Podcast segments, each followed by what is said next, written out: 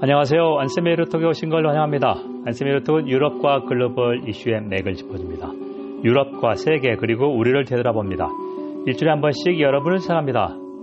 국내 청취자 여러분 반갑습니다. 안세미 유로톡 227회입니다. 오늘은 브라보 슈퍼마리오라는 주제를 한번 해보겠습니다. 마리오 드라기가 이탈리아 총리가 된 게 2021년 2월입니다. 경제개혁의 성과가 나고 있는데요. 어, 요거 한번 좀 구체적으로 살펴보겠습니다. 어, 먼저 참, 이, 절기는 못 속인다고 8월 7일이 입추, 8월 10일이 말복이었었는데요. 이제 더위가 한풀 꺾이고, 어, 밤에는 좀 시원합니다. 이제 휴가도 이제 거의 지났죠. 어, 좀 많이 어, 더디고 힘드시더라도 힘을 내시고, 이제 어, 가을을 좀 맞이하면 좋겠습니다. 먼저 주요 뉴스입니다. 어, 유럽 연합 이후에 또 다른 난민 위기가 오지 않느냐 우려가 있는데 어, 일단 제 생각은 2015년 후반기 독일에 어, 주로 아프간하고 시리아에서 온 난민 100만 명이 몰아치면서 유럽이 조금 배운 게 있습니다. 그래서 그때보다는 덜 할 것이다. 이제 얼마나 리더십을 발휘하나 봐야 되는데요. 벨라루스 독재자 루카셴코 있죠. 루카셴코가 아, 우크라이나에 있던 망명했던 야당 지도자도 어, 상당히 아, 사주에서 살해한 혐의가 짙다. 증거는 아직 없습니다. 자, 그래서 국경을 맞대고 있는 폴란드와 리투아니아에게 어, 아프간에서 오는 난민을 그대로 어, 내보내고 있다는 거예요. 난민을 무기화하는 것이죠. 어, 2015년 후반기 독일에 시리아 난민이 몰린 것도 러시아가 시리아에 개입하면서 어, 정밀 폭탄이 아니라 산탄을 썼습니다. 그래서 민간인들을 그쪽에서 내보는 것이죠. 그래서 어, 제가 그때 뭐라고 얘기했냐면 난민의 무기화다라는 얘기를 했는데요. 대량 이주의 무기, Weapons of Mass Migration. WMD는 어, 대량 살상의 무기가 아니라 자, 난민을 하나의 무기로 쓰고 있다는 얘기고요. 또 하나는 어, 아프가니스탄에서 유럽으로 어, 수십만 명이 몰려올 수 있다 이 이야기입니다. 자, 뭐, 바로 이제 두 번째 아프가니스탄하고 이야기가 연결되는데요. 아프가니스탄에서 이제 미군이 조만간 철수를 하게 되고요. 지금 어, 미국이나 영국, 독일 같은 쪽은 가장 급선무가 아, 자국민 철수, 안전하게 철수, 대사관에 최소한의 인력만 내보내는 거고, 일단 반군인 탈레반은 어, 수도 카불에서 100km 떨어진 곳까지 점령했습니다. 제2도시 칸다로 점령했고, 그래서 지금 독일 방송이나 이쪽에서 어, 정부에 요구하는 것은 아, 독일군을 도왔던 미군을 도왔던 아, 통역이나 그런 현지 인력들을 빨리 난민으로 우리가 받아들여야 된다. 이 사람들은 탈리반이 수도를 장악 시에 박해받을 위험성이 상당히 큰 것이죠. 그러니까 난민이기 때문에 저 독일 어, 호르스트 제어프 독일 내무장관도 신속하게 받아주겠다고 하는데 계속해서 관료주의적 그런 것 때문에 좀 더디고 뭐하다. 그리고 월남전 비슷하게 베트남전 비슷하게 미국이 20년 동안 몇 조 달러를 쏟아붓고 정부군이 우수한 무기를 가지고 있고 30만 명이고 탈레반에 7만 명밖에 안 됩니다. 그런데도 밀리는 이유는 뭐겠습니까? 군대 내부의 부정부패, 사기 떨어지고 교율도 제로라는 얘기입니다. 어, 그런 상황을 보면서 어, 과연 탈리반이 집권할 경우에 아프간이 20년 전으로 가고 여성은 아무것도 못하는 것이죠. 그런 암흑 시대로 도가오지 않는 게 크고 있습니다. 자, 그러면 슈퍼 마리오가 얼마나 어, 경제 개혁을 궤도에 올려는 한번 좀 살펴보겠습니다. 역사를 한번 되돌아가서 9년 전에 한번 가보시죠.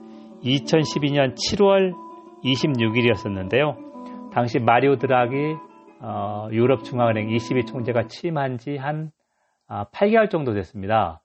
어, 드라기 총재가 취임한 게 2011년 11월 1일입니다. 임기가 8년 했으니까 유럽 중앙은행 22 어, 2019년 10월 30일에 그만뒀죠. 2012년 7월 26일 런던에서 국제 투자자 회의가 열렸는데요. 아, 이때 마리오 드라기 총재가 유럽 중앙은행 임무 안에서 단일 화폐 유로를 수하기 위해 어떤 조치든 기꺼이 취하겠다. whatever it takes입니다. 충분한 조치가 될 것이다. 나를 믿어달라고 얘기했습니다. 그래서 대규모 아, 피그스 국가 국채 PIGS 포르투갈, 아일랜드, 그리스페인 대규모 매입 그러니까 그 이전의 매입보다 더 확대했고 유럽 중앙은행이 유로존 붕괴를 좌시하지 않겠다 해서 유로존 위기 극복이 1등 공신이 됐고 어, 이 때문에 슈퍼 마리오라고 하는 아, 별명을 얻었습니다.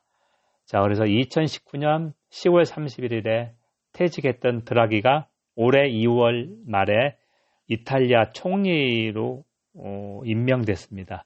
세르지오 마타렐라 대통령이 어, 이 경제 위기, 팬데믹으로 인한 경제 위기, 사회 위기에 이탈리아에 구할 사람은 드라기 당신밖에 없다 해서 간곡하게 부탁해서 70이 넘었고 어, 드라기 총리는 총리 되기 전에 어, 모든 직책을 거의 다 했습니다. 재무장관도 했고 교수도 했고 골드만삭스 쪽에서 고위 임원도 했고 더군다나 유럽 중앙은행에서 슈퍼마리오가 있으니까 권력 욕심은 없었겠지만 어, 본인이 아무래도 권력욕과 함께 어, 이탈리아 자기 나라는 마지막 봉사라고 생각하지 않았겠냐 해서 중요한 게 국민 통합 정부를 구성했습니다. 그래서 어, 그 이전에 제1당의 급진좌파 5성 운동, Five Star Movement하고 어, 극우 포퓰리스트 정당인 북부동맹, 반이민, 반이슬람, 반유로죠. 또 참여해서 국민 통합 정부를 구성했고요. 어, 그 당시 이탈리아는 2010년 유로존 위기 이후에 10년 동안 경제가 위기 이전보다 성장하지 않았습니다. 그러니까 예를 들면 0. 몇 퍼센트 성장했더라도 위기 이전과 비교해서는 GDP가 커지지 않았다는 얘기죠. 그에 따라서 이탈리아 시민들은 독일과 함께 가장 유럽 통합 정서가 압도적인 나라였었는데 어, 2017년, 18년에는 유럽 통합이 해가 된다는 게 과반을 넘을 정도까지 반 유럽 정서가 강했습니다. 자, 그렇기 때문에 반 이슬람, 반 유로 구국 북구동맹이 제2당, 제3당 정도까지 올라갔던 것이죠. 그래서 제가 이때 생각했던 게 드라기라는 인물은 분명히 개혁적이고 계획을 하려고 하지만 리더 하나 가지고는 안 되지 않습니까? 수십 년간의 그 행정이나 경제 구조를 개혁한다는 것은 너무 어려운 일이다. 과연 어떻게 될까 좀 의심이 있었는데 지금 성과가 나고 있다.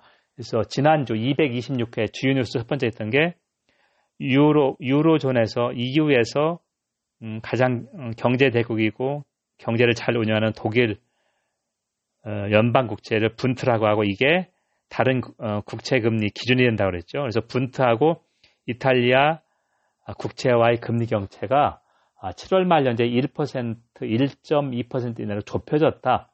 무슨 말이냐면 그전에 훨씬 높았는데 격차가 컸는데 드라기 총리가 2월에 취임한 후 어, 국제 투자자를 보기에 어, 제대로 올바른 방향으로 경제 계약을 하고 있다. 자, 그래서 이 격차가 좁혀져 왔다.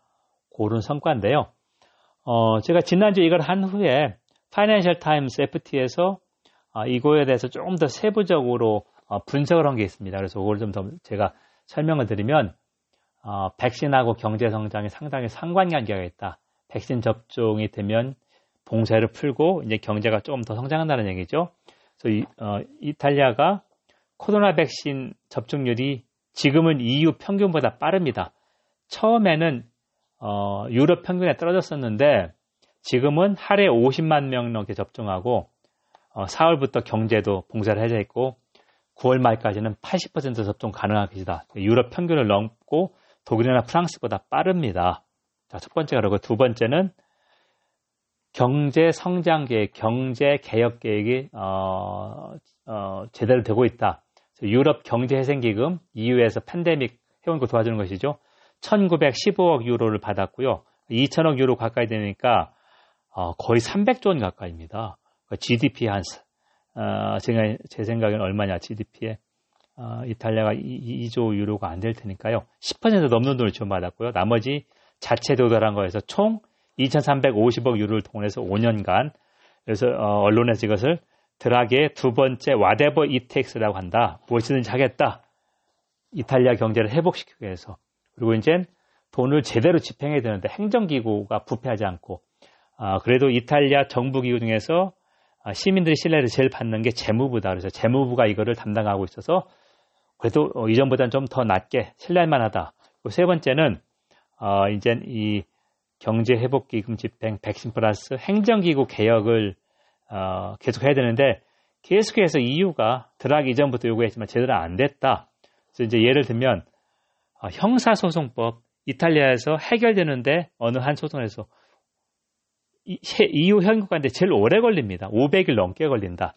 자, 이거를 조금 더 신속하게 하는 거 하고 있고, 그 다음에 경쟁법, 아, 규제를 푼다는 얘기죠. 그 다음에 세법 개혁, 어, 이런 게 아, 과제가 산적해 있다. 지금, 음, 추정으로는 올해 이탈리아 경제가 5% 정도 성장한다. 아, 지난해 한 마이너스 8% 정도였습니다. 자, 이제 그러면서 어떤 어, 과제가 남아 있느냐. 과연 이탈리아가 국내 개혁에 성공하고 유럽 통합에서도 이 리더십을 발휘할 것이냐. 영국이 어, EU에서 나갔으니까 이제 빅3 국가가 독일, 프랑스, 이탈리아 아니겠습니까? 먼저 국내 개혁을 성공해야 된다. 그래서 이탈리아 총선은 2023년 6월 말까지 열려야 되는데 늦어도 그러니까 원래대로면 그때 열리겠죠. 어, 마타렐라 대통령 임기가 2023년 2월입니다. 자 그렇게 되면 드라기 총리가 좀 더 하는 게 좋은데 드라기가 차기 대통령 어, 그런 물방에 오르고 있다. 그래서 이제 이상적인 것은 마테라 대통령이 1년 정도 더 해서 드라기가 총리를 좀 더 해서 계획을 본 궤대로 올려놓는다 이렇게 하는 거고요. 어, 판데믹 때문에 그 SGP 그러니까 GDP 3%나로 정부 재정세제 유지하는 건 2022년까지 어, 일단 보류되는데 독일은 벌써부터 이거를 어, 빨리 어, 균형 재정해야 된다 이렇게 하는데 팬데믹이 아직 극복도 아닌데 벌써부터 균형 재정 이야기는 말이 안 되지 않습니까?